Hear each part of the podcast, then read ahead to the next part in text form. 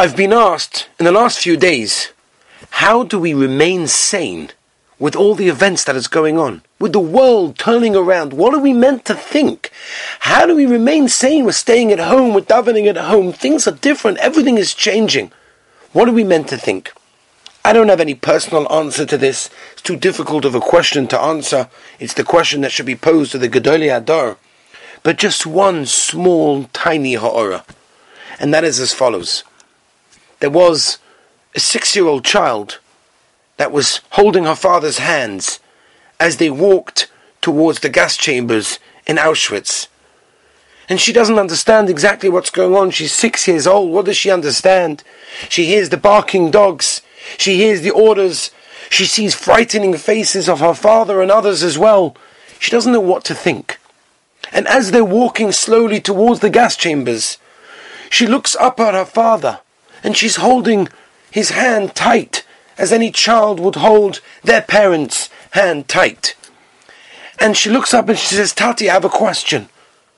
And her father looks down, pitiful at his young daughter. And he thinks, Oh, my young daughter, you don't understand what's going on, you have no idea. But it's almost going to be over. That's what he's thinking in his head. He wouldn't tell her this, but that's what he knows. It's almost over. What can she want at this moment? And she looks up with her innocent eyes and she says, Tati, I have a question. Is Moshiach going to come?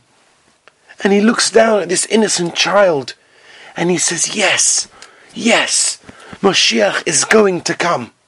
Even when we're walking to where we're walking to, even in the situation that looks so bad. But yes, Mashiach is going to come. Look at the emunah that they had. Look at the emunah that they expressed that they displayed in such a situation, there is no answer to what's going on right now. We don't understand it. It makes no sense. It's something that no one ever would have imagined. No one could have ever predicted. But it's here. And there is only one way that we can survive and we can get through this, and that is emuna. There is no other way.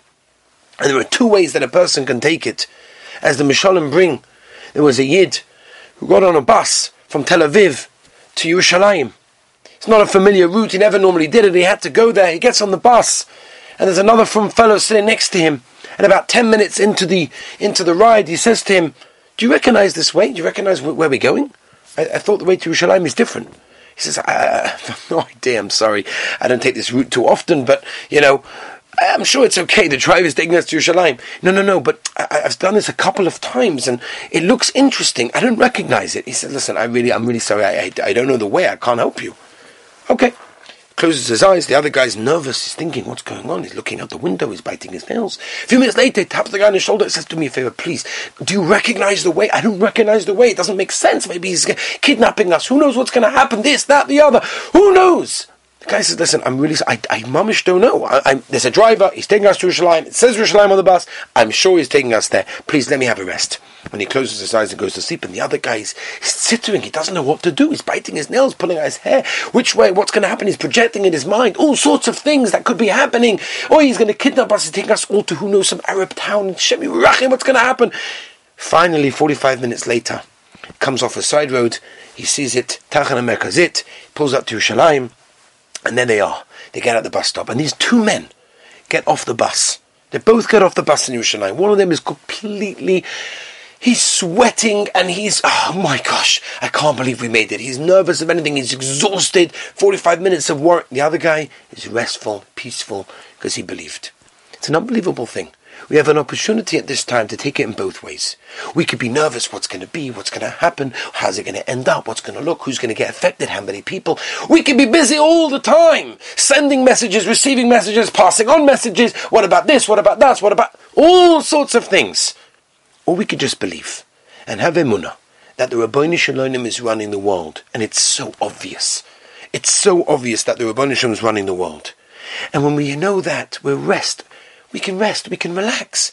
We can know we'll do our best. We'll daven for Mashiach. We'll believe Mashiach is coming. We'll do tshuva. We'll work on Shmiras Haloshen. We'll try to daven as best kavan as we possibly can in our homes. We'll do everything we possibly can. Hishtadlus will do. But leave it all to the Ribono Shel Olam. He's right now pulling the strings. Everything's happening. We're just puppets on those strings, and the Ribono Shel Olam is pulling those strings. Let's relax. Let's enjoy.